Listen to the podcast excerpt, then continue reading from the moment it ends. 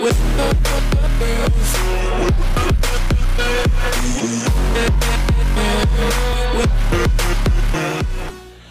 teman-teman Om Botak, kembali lagi di channel kesayangan kalian.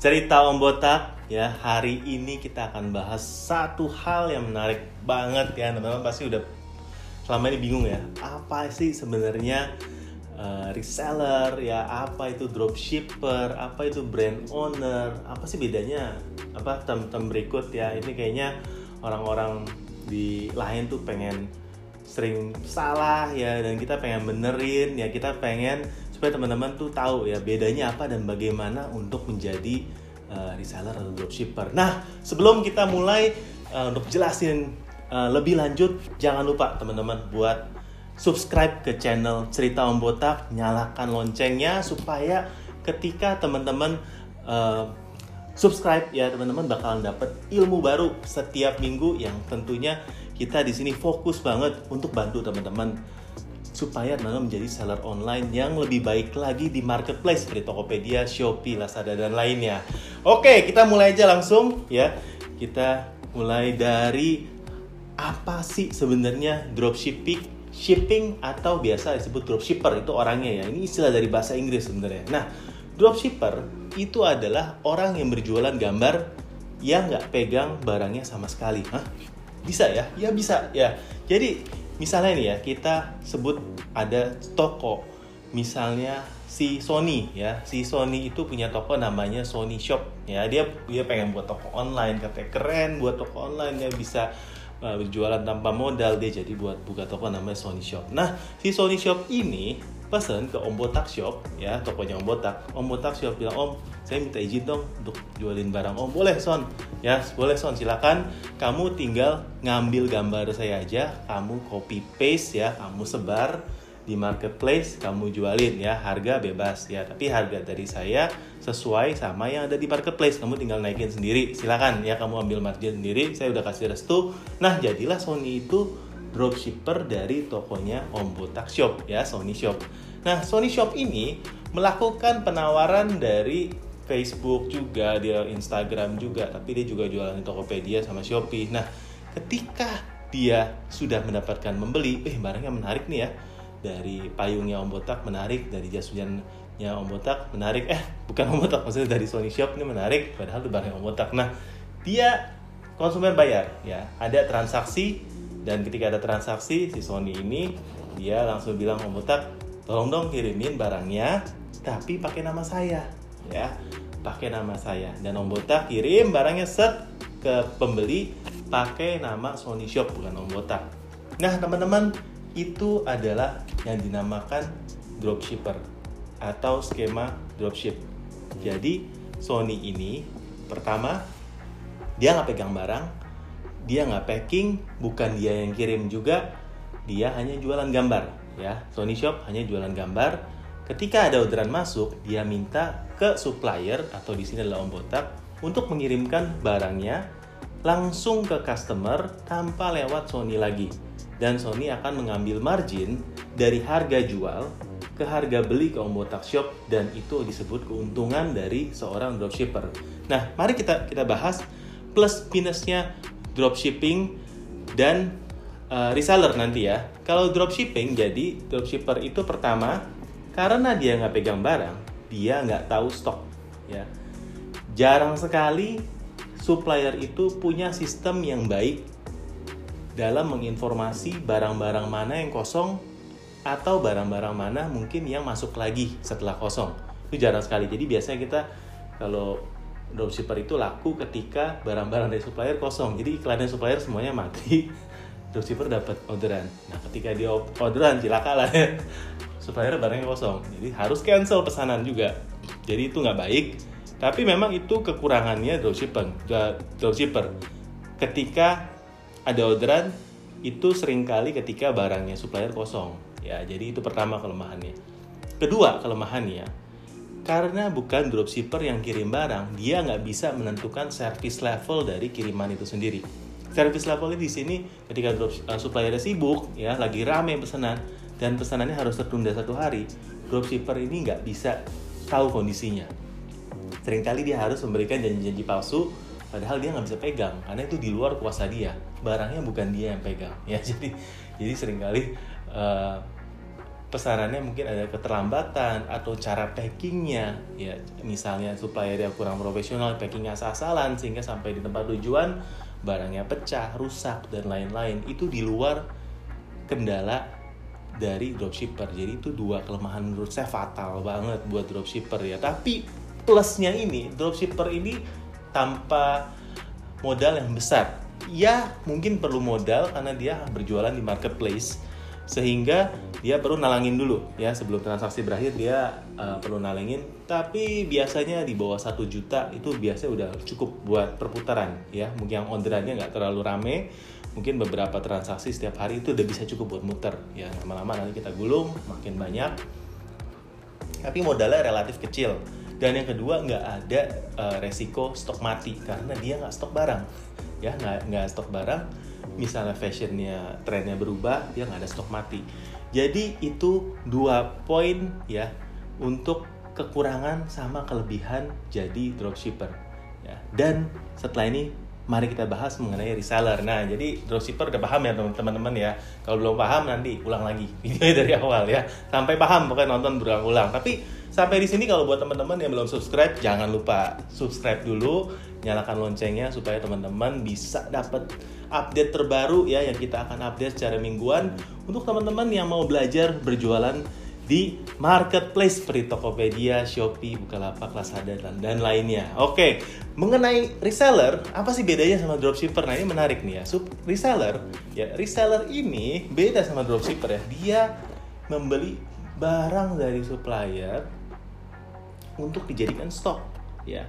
Nah, keunggulannya apabila membeli barang tentunya dikasih diskon ya. Jadi beli barang tapi lebih murah. Nah, ini keunggulannya nih harga yang didapatkan oleh reseller karena dia beli stok putus biasanya lebih murah. Kalau nggak lebih murah, coba nego ya. Biasanya kalau kita beli barang bisa pakai cashback kalau di Tokopedia, uh, Shopee lain kan bisa dapat 5% cashback ya. Teman-teman juga bisa manfaatkan ongkir yang lebih murah ya, pakai ongkir kargo dan lain-lain dan kalau tahu lokasi dari suppliernya bisa belanja offline ya. Intinya karena kita membeli untuk stok sendiri kadang-kadang dalam jumlah grosir kita bisa mendapatkan stok lebih murah.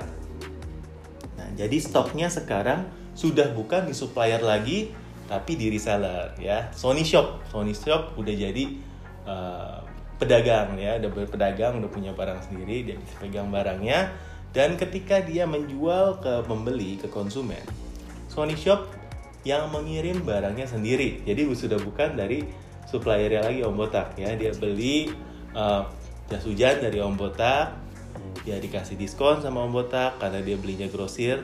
Sekarang Sony Shop pegang barangnya. Dan ketika ada pembeli mau beli Sony Shop akan kirim sendiri. Dia tahu stok yang ready yang mana karena stoknya stok sendiri. Sony Shop juga bisa uh, custom packingannya supaya packingannya tuh bisa lucu-lucu. Ya nanti bisa viral di TikTok karena Sony Shop tuh kreatif banget. Bisa punya packingan yang lucu-lucu gemes ya. Jadi jadi pembeli itu suka ya karena Sony Shop tuh pinter banget buat apa packing yang menarik kepada konsumennya happy. Nah, jadi ya reseller ini plus minusnya ya. Tadi kita udah bahas plus minus dari dropshipper, sekarang reseller plus minusnya pertama plusnya dulu ya. Plusnya dulu pertama harganya lebih murah. Ya, harga lebih murah. Ya, yang kedua dia karena ada stok bisa kasih servis yang lebih bagus dari packingan sama dari um, selain packingan dari pelayanan juga karena ketika dia bilang iya dia tahu stoknya seperti apa karena dia nyetok sendiri Sony Shop ya tapi minusnya modalnya lebih besar daripada dropshipper. Ya kalau dropshipper mungkin kurang dari satu juta bisa kalau reseller ya di atasnya. Ya tapi 5 sampai 10 juta harusnya udah cukup untuk jalanin bisnis ini. Ya tapi perlu modal ya. Diajar teman perlu modal yang lebih besar ya. Minus yang kedua mungkin karena ada stok. Ya ada resiko untuk stok mati. Ya tapi stok matinya mungkin sesuai dengan jumlah produk yang dibeli dari 5 sampai 10 juta itu. Nah, jadi itu dua keuntungan dari reseller dan juga dua uh, kekurangan dari reseller ya kita akan membahas uh, istilah nomor tiga ya. Jadi dropshipper, reseller, dan yang ketiga apa teman-teman bisa tebak? Ya, brand owner ya. Tapi sampai di sini kalau teman-teman masih belum subscribe itu kelewatan namanya ya. Kita udah kasih ilmu banyak-banyak ya tolong subscribe lah guys ya. Ini kita ngambil subscriber sih. Kalau subscribe supaya Om Botak tuh makin semangat buat konten-konten berkualitas kayak gini ya. Nah, brand owner ya. Brand owner ini juga ada kekurangan sama kelebihannya ya. Nah, kalian tahu kalau misalnya official store ya, Shopee Mall, semua yang ada kata mall-mall itu yang brandnya keren ya seperti brand Ombotak kita juga sudah di official store guys ya. Jadi kalau kalian apa lihat di Tokopedia ada Ombotak official store itu keren banget brandnya keren banget. Nah ini adalah nilai jual karena namanya official store namanya di Shopee Mall ya kita ini uh, bisa mendapatkan traffic yang lebih ya. Karena dari Tokopedia Shopee itu memang suka ya brand-brand yang sudah terkenal ya brand-brand yang mereka rasa ini original brand-brand karya anak bangsa ya jadi mereka ini suka dan akan dikasih traffic yang gede ya traffic yang lebih dikasih garansi ya kalau palsu 100% mau kembali kira-kira seperti itu. Jadi kalau jadi brand owner ini bisa. Dan plusnya lagi harga jual juga bisa lebih tinggi dan tentunya profit lebih tinggi daripada jadi reseller. Kenapa ya? Kita yang produksi ya dari awal sampai akhir kita yang produksi brandnya kita sendiri ya suka-suka ya kan? Harga jualnya suka-suka ya. Terus juga uh, produknya mau apa juga suka-suka kita asalkan laku ya. Kalau kita suka-suka jualnya harga kemahalan nggak laku ya nggak usah ngomong ya. Yang penting kita laku dulu ya. Tapi secara umum ini secara profit tuh lebih besar. Ya jadi teman-teman kalau mau auto kaya ya jadilah brand owner yang brandnya laku ya. Jadilah brand owner yang brandnya laku ya dan yang ketiga adalah sustainable ya. Sustainable apa ya? Ini artinya bahasa dari bahasa Jawa sustainable ya. Artinya uh, apa ya? Bahasa Jawa sustainable. Artinya produk ini bisa panjang. Nah ini istilah bahasanya bisa panjang ya. Sustainable dari bahasa Jawa artinya bisa panjang. Panjangnya gimana? Panjangnya karena ini brand kita sendiri kita bisnis bisa panjang karena selama kita menjadi agen atau distributor atau reseller dari brand orang kalau orang tersebut nggak seneng sama kita ya misalnya kita jualan banyak banget nih ya sukses ya tiba-tiba dia nggak seneng ya kenapa? Ya dia masuk online juga nih guys ya dia lihat kita menjadi ancaman akhirnya. Dia bisa ngekat kita kapan aja ya ini true story ya Om juga pernah ngalamin ini jadi true story guys ya. Jadi yang paling aman itu adalah sebagai pemilik brand ya nah ini adalah tiga kelebihan ya harga jualnya bisa tinggi, profit tinggi, official store juga bisa masuk karena kita udah punya haki dan segala macam. Dan ketiga adalah sustainable ya tapi juga kita akan bahas sisi uh, minusnya daripada brand owner. Ya, yang pertama brand owner itu modalnya besar ya. Biasa 15-10 juta udah nggak cukup buat jadi brand owner. Karena kalau kita eh, reseller ya misalnya kita beli barang dari uh, brand owner, biasanya kita belinya ya satu dua lusin itu kita udah bisa nyetok ya. Tapi kalau brand owner mau buat brand sendiri, biasa kena minimum kuantitinya ya. Kena minimum misalnya harus ribuan ya atau misalnya harus menyiapkan ya apa belum keluar dari pabrik eh kita udah harus bayar itu barang ya. Sedangkan kalau reseller kadang masih dikasih tempo. Jadi modalnya itu terlalu besar ya. Biasanya 50 juta juga kadang nggak cukup. Ya jadi teman-teman siap-siap kalau brand owner ini ya itu harus menyiapkan modal yang lebih besar. Nah yang kedua brand development itu perlu banyak effortnya ya. Karena suatu brand untuk berhasil itu itu memang nggak mudah. Ya apalagi zaman sekarang banyak banget brand banyak banget orang yang bikin apa brand sendiri ya artis-artis yang bikin brand tentunya ya KOL yang bikin brand ya gimana cara kita bisa bersaing dengan brand-brand yang sudah terkenal itu tentunya perlu waktu perlu konsisten ya perlu dibuat viral dulu dan itu gak mudah. Ya tapi bukan berarti mustahil guys ya. Jadi ini perlu komitmen ya. Dan yang ketiga ya tadi modalnya gede ya brand developernya juga perlu effort yang besar kalau jadi ya. Yang ketiga resiko stok mati gede ya. Resikonya paling besar dibandingin dropshipper yang ada stok reseller yang stoknya sedikit-sedikit.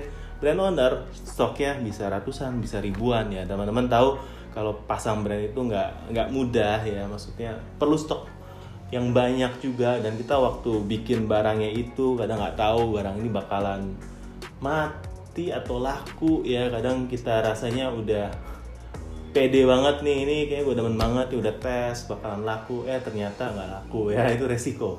Ya tapi untungnya gede guys. Jadi namanya dalam dunia bisnis itu selalu gitu uh, high risk high return ya low risk low return ya. Kita brand owner kita bicara soal high risk high return. Nah sekian uh, perbedaan daripada uh, tiga ya dropshipper reseller sama brand owner. Uh, dan semoga tips dan uh, apa ilmu ini bermanfaat buat teman-teman dan saya doakan yang nonton ini semua jadi brand owner suatu saat punya Shopee Mall, official store di Tokopedia dan Last Plus Mall juga dan jangan lupa untuk subscribe channel Cerita Om Botak supaya kalian selalu update ilmu-ilmu terbaru dari dunia marketplace dan menjadi top seller yang andal. Oke, sampai jumpa di video kami selanjutnya. Bye.